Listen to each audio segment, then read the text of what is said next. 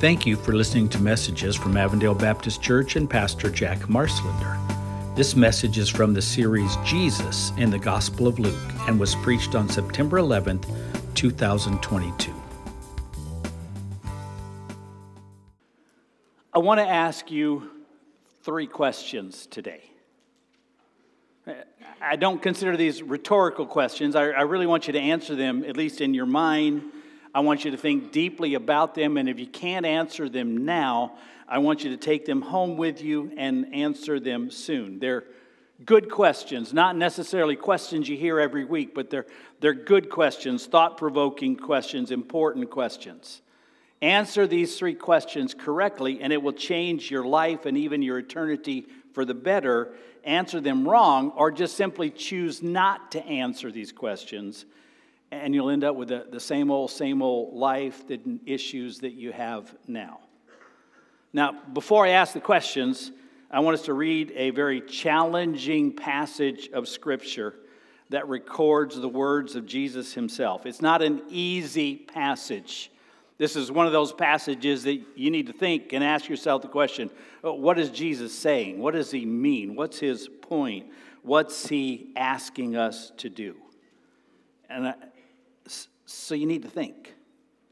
Sometimes Jesus said things that are just so clear and obvious that you can pick them up. Sometimes it's a little deeper, and this is one of those deeper passages. The crowd was growing, it was made up of both disciples and critics. And these words are aimed primarily at his critics. The passage is Luke 11, 29 through 36. And if you have a red letter version of the Bible in which the words of Jesus are in red, then you'll notice that everything except for the opening phrase is in red. These are the words of Jesus himself, and we will continue on as part of the same passage next week. So, are you ready to think deeply about some important questions?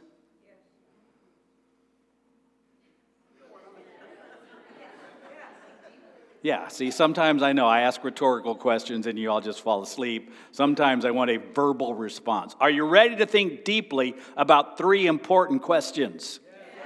Good. Okay, then let's stand and let's read a challenging passage of Scripture in Luke chapter 11. And we're going to begin with verse 29. As the crowds increased, Jesus said, This is a wicked generation. It asks for a sign, but none will be given it except the sign of Jonah. For as Jonah was a sign to the Ninevites, so also will the Son of Man be to this generation. The Queen of the South will rise at the judgment with the people of this generation and condemn them. For she came from the ends of the earth to listen to Solomon's wisdom, and now something greater than Solomon is here. The men of Nineveh will stand up at the judgment with this generation and condemn it for they repented at the preaching of Jonah, and now something greater than Jonah is here. No one lights a lamp and puts it in a place where it will be hidden or under a bowl. Instead, they put it on its stand so that those who come in may see the light. Your eye is the lamp of your body. When your eyes are healthy, your whole body also is full of light. But when they are unhealthy, your body also is full of darkness. See to it then that the light within you is not darkness. Therefore, if your whole body is full of light and no part of it dark, it will be just as full of light as when a lamp shines its light on you. You may be seated. And I really want to use this passage as we explain it to ask you three questions. So uh, let me give you just a little bit of, of, of background to the passage. We began really this section last week. We looked at the first thing Jesus said after he healed a, a mute man by casting out a demon. And we noted then that not only did the crowd attack Jesus, saying that he was using the power of Satan to control Satan, but they also demanded a sign from him. And at this point, the crowd was growing. People heard Jesus was in town and they came out, and some, were, of course, were his disciples and followers, and others were his critics. And you'll note that Jesus took a little bit of an aggressive tone in this section. He was answering his critics, and he wanted them to think very strongly. So now that I've set the stage, let me ask you three questions. Question number one is this one What are you waiting for? What are you waiting for? Now, understand that the demand for a sign had to frustrate Jesus a bit. He had just cast out a demon right before their eyes. A mute man who didn't have the ability to talk suddenly was talking, and still they're saying, Can you give us a sign? Can you give us a sign? Since we started Luke, if you've been with us, you've read of many, many, many, many miracles. And they still said, Can you give us a sign? Can you give us a sign? Let me just go through the list. In chapter 9, Jesus healed a demon possessed boy that no one else could help. Also, in chapter 9, he fed 5,000 people with five rolls and two pieces of fish. In chapter 8, he brought back a young girl from the dead. Also, in chapter 8, he healed a woman who had been bleeding for 12 years. Also, in chapter 8, he cast out many demons and he healed a man who had been out of his mind. Still in chapter 8, he calmed a storm with just a word. In chapter 7, he raised a widow's son who had just died. Also in chapter 7, he healed the centurion's servant. In chapter 6, he healed hundreds. He says from Tyre and Sidon and Judea and Jerusalem, a huge area, as people flocked to them and he healed them. In chapter 5, you remember the story, he healed a man who had been let down through the roof. Also in chapter 5, he healed a man who had leprosy. Still in chapter 5, he caused a catch of fish so large that boats were sinking. In chapter 4, he stayed up late at night, healing all the people in the region of Capernaum. Also in chapter 4, he healed Peter's mother in law from a high fever. Still in chapter 4, he cast a deacon out of the cemetery. Wait a minute. Sorry, Stu. He cast a demon out of the synagogue. I didn't mean, well, maybe I did. Anyway, still in chapter 4, he endured and he triumphed over the devil during 40 days of testing. In chapter 2, at the age of 12, he astounded all the people with his wisdom when he went to the temple. In chapter 2, angels appeared to shepherds at his birth. And in chapter 1, he was born of a virgin. And still, people are saying, Can you give us a sign? How do we know what you're saying is true? How do you know we, you are the Messiah? How would you know you are the Son of God? That's 20 miracles. We're only in Luke chapter 11, not even yet halfway through. And Jesus is asking the question that's not enough? You still want a sign? I'm going to give you one more the sign of Jonah. For three days, he was presumed dead in the belly of a fish. And Jesus is referencing his own three days, not presumed dead, but dead and buried, and then his resurrection. And he said, if that's not enough, then you've already made up your mind. You're just looking for an excuse. You don't want a sign. What are you waiting for? I've shown you the truth. What are you waiting for? What about us? Why are we waiting? What are you waiting for? There comes a time in everybody's life in which you know the right thing to do. God has convinced you, called you, and commanded you. What are you waiting for? When I was in sixth grade, the custom in my elementary school. We had a really cool principal. And near the end of the sixth grade school year, before we moved on to seventh grade in a different school, he would take all the sixth graders to a big Olympic sized swimming pool that had a high dive. And all the sixth graders were talking and challenging each other who's going to go off the high dive. Well, you had to kind of pass a swimming test from the lifeguard first. And I passed that, and I got in line to go on the high dive, partly because I wanted to, and partly because I didn't want to be called a scaredy cat in front of my friends.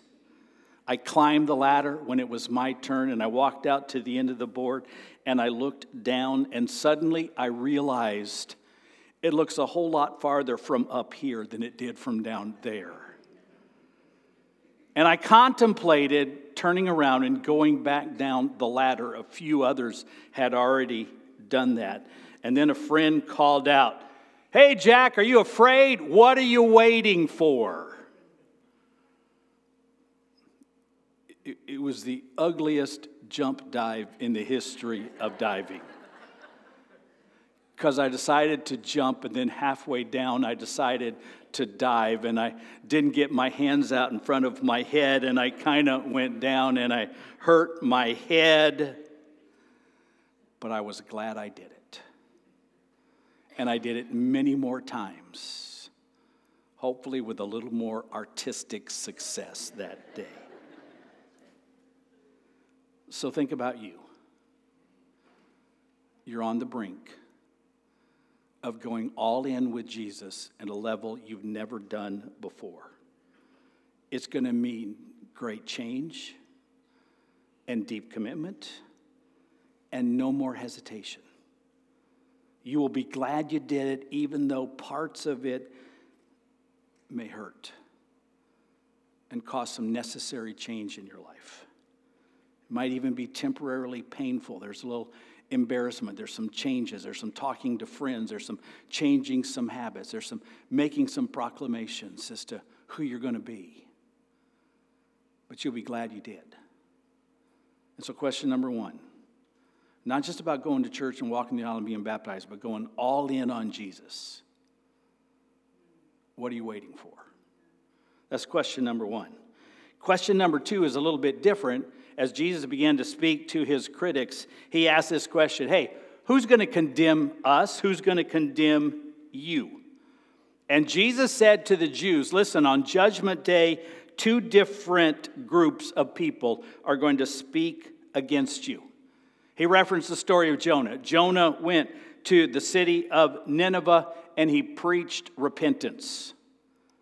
He didn't heal, he didn't cast out demons.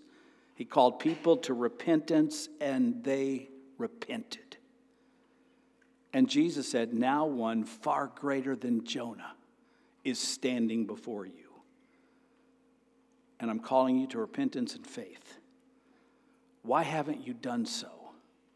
The fact that you have not means that the city of Nineveh will stand against you on Judgment Day. They had far less than you. They repented. Why not you? And then he said, as will the queen of Sheba. Her story is in 1 Kings 10. She heard rumors of Solomon's wisdom, and she took a very long and dangerous trip over many months to Jerusalem. She got there and she asked Solomon questions. She tested and heard his wisdom. And as a result, she praised God and became a believer. And Jesus said, One far greater and wiser than Solomon is standing before you. And you aren't listening. Why not? The Queen of the South will testify against you on Judgment Day that got me thinking. Who will testify against us? The United States of America, Avondale Baptist Church, Jack Marslander, you on Judgment Day. What other country will say, listen, we had a tenth of your opportunity, yet we turned to faith in large numbers, while you turn away from God, you turn away from truth, you turn away from morality, and you've turned away from integrity. And even those of you who do believe seem rather unexcited about it. The truth is, the United States of America has been blessed more than any country in the history of the world. We have more churches, we have more Bibles, we have more seminaries, we have more preachers, we have more classes, we have more conferences, we have more Christian camps, we have more Christian literature, and yet we are still more excited about our politics and our sports teams than we are about our faith. And what other countries will stand up and condemn us? We didn't have the preachers, we didn't have the Bibles, we didn't have the opportunity, and yet more of us turned to faith than you. Who will condemn us? Who will testify against our church or against me or against you? Who can say, we had much less opportunity? But we took Jesus more seriously than you did. Who will condemn us? I don't have the answer to that, but I want you to think about it. Because God has blessed us tremendously. We ought to be much more than we are. And yet we've stepped back. So, question one what are we waiting for? Question number two who will condemn us? And question number three what are you looking at? Has anybody ever asked you that? I have this habit when I'm thinking deeply of kind of just staring off into space and, and not even realizing that my eyes might be directed at someone and I make them nervous or guilty. And I get the question What are you looking at? But that's a good question for you and I to answer. What are we looking at? Now, the word picture is much like Jesus used in the Sermon on the Mount about the, the light and the lamp, but he used it here for a different purpose. There, in Matthew, we are the light of the world and we are supposed to shine. Here, it is Jesus that is the light of the world. He can be seen, and it's up to us to open our eyes and see him. No one lights a lamp and puts it in a place where it will be hidden or under a bowl. Instead, they put it on its stand so that those who come in may see the light. And then he talked about our eyes. Your eye is the lamp of your body. When your eyes are healthy, your whole body also is full of light. When they're unhealthy or cloudy and you can't see, your body is also full of darkness. Our eyes and of course our ears, control the input to our minds. If our input is unhealthy, then our mind is unhealthy. Or in computer terms or statistical terms, garbage in, garbage out. So, what are you looking at? I told you that this country has more Christian resources by a huge factor than any country in the history of the world. But our eyes and therefore our minds are often filled with politics, sports, video games, movies, TV shows, and music.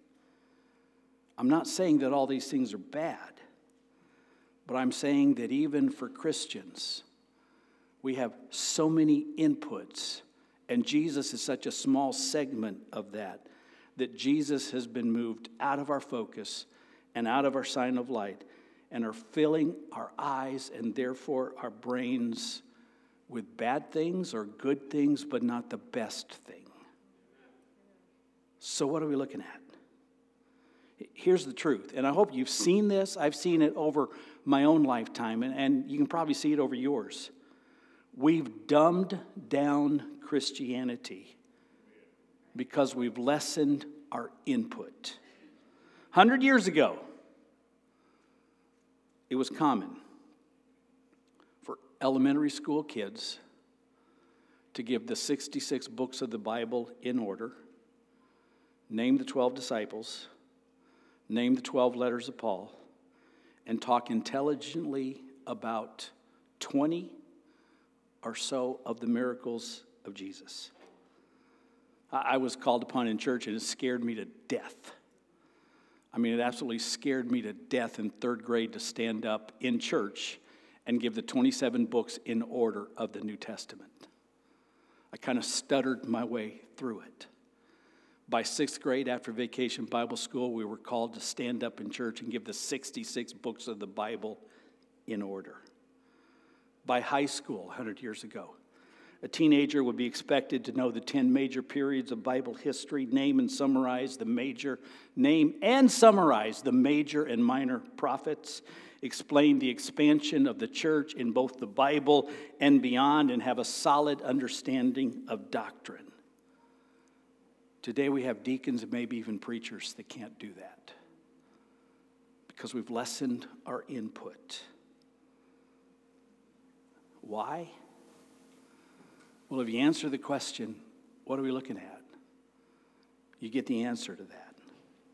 And it's easily explained. We know everything about news and politics and sports and the entertainment world and movies and everything that's going on in our country, but we know very little of the things of the faith because our eyes and our minds are, are focused elsewhere. So, what are you looking at? Now, listen carefully. Listen carefully. What you look at leads to what you think about. What you think about leads to what you do. And what you do leads to who you are. What you look at leads to what you think about. What you think about leads to what you do. And what you do defines who you are. So, who are you? It starts by answering the question what are you looking at? So, what I'm asking you to do today is two things. Pretty simple, pretty direct. Number one, go for it. Don't wait any longer. Use that analogy of the diving board. You've climbed the stairs, you're on the edge. You're either jumping in or you're walking away. And I believe today that God is leading you to the next step in your faith. It may be to join the church, jump in. It may be to be baptized if you've never been baptized jump in. It may be to, to tell Jesus, okay, I'm all in. I've been on the fringes. I'm jumping in. I'm going to start telling people about you. I'm going to start reading the Bible. I'm going to start praying and going to prayer meetings. I'm going to start being what you want me to be. I'm going to make those changes in my life that you've been leading me to make for months and years and that I put off. I'm going for it. So, what's your answer to that? Part of it was I wanted to jump. Part of it is I didn't want to be called a scaredy cat. I'm not going to call you a scaredy cat, but you know if God's leading you to do something. And I'm just saying it's time to go for it. All the way. We don't need halfway Christians in this country. We need people to follow Jesus 100%. So, number one, go for it. And then number two, change your habits. If you're going to go for it, you can't keep doing the same old things you've been doing. Christianity is much more than a one time decision. So, if you're serious about following Jesus, there's a whole series of things that you need to adopt, and another whole series of habits to turn away from.